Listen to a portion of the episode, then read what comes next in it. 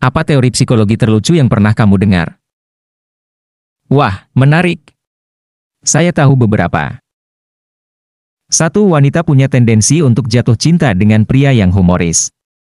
Konon karena akumulasi dopamin yang membanjiri otak kala mereka tertawa selagi mereka berinteraksi, menipu otak mereka dan membuat mereka berpikir kalau mereka jatuh cinta. Seringkali wanita hanya kecanduan dopamin saja saat mencari-cari pria yang mereka idamkan. Dua wanita malah cenderung jijik dengan pria yang datar dan bucin, karena tidak ada efek apa pun di otak mereka selain rasa bingung. Hah?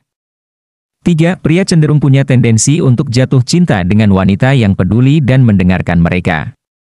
Sementara dengan wanita yang mengejar-ngejar, pria akan menghindar. Empat, rasa penasaran sering kali menjadi kunci kedekatan dua orang yang sedang mengarah ke hubungan romantik. Mereka yang jarang menceritakan dirinya sendiri dan hanya mendengarkan satu sama lain punya kans tinggi untuk memulai komitmen. 5. Sikap acuh pada perasaan cinta, membuat manusia terlihat sangat menarik. Sementara mereka yang terlalu memikirkan perasaan cinta mereka, kerap kali terlihat tidak menarik.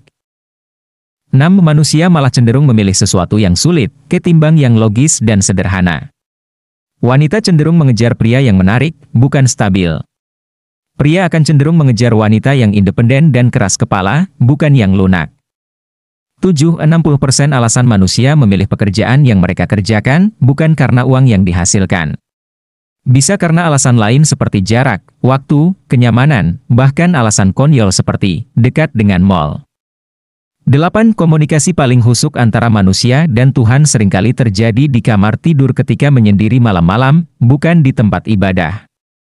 9. Wanita punya kecenderungan tidak bisa membaca peta atau arah mata angin. Pria punya kecenderungan tidak bisa membaca situasi sosial yang kompleks. Sepuluh wanita akan mengingat jalan berdasarkan tempat-tempat menarik yang dia lihat, pria akan mengingat jalan berdasarkan acuan-acuan penting seperti gedung, lapangan, atau perempatan. 11. Ketika dihadapkan suatu masalah, wanita akan melihat dari sudut pandang yang luas dan berusaha menyelesaikan masalah itu sekaligus.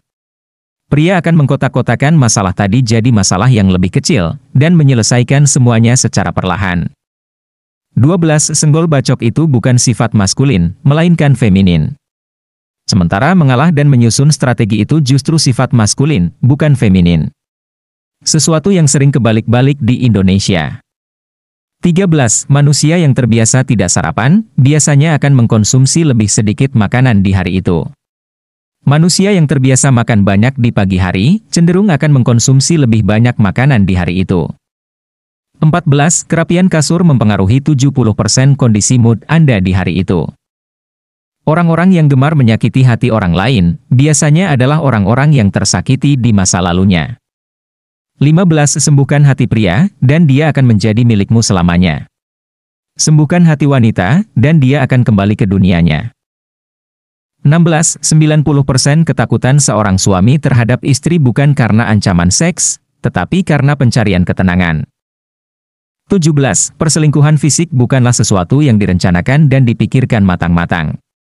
Perselingkuhan emosionallah yang dipikirkan dan direncanakan matang-matang. 18. Orang yang hidup sendirian lebih dari satu tahun, akan cenderung nyaman hidup sendiri dalam jangka waktu panjang, dan cenderung lelah dalam interaksi sosial. 19.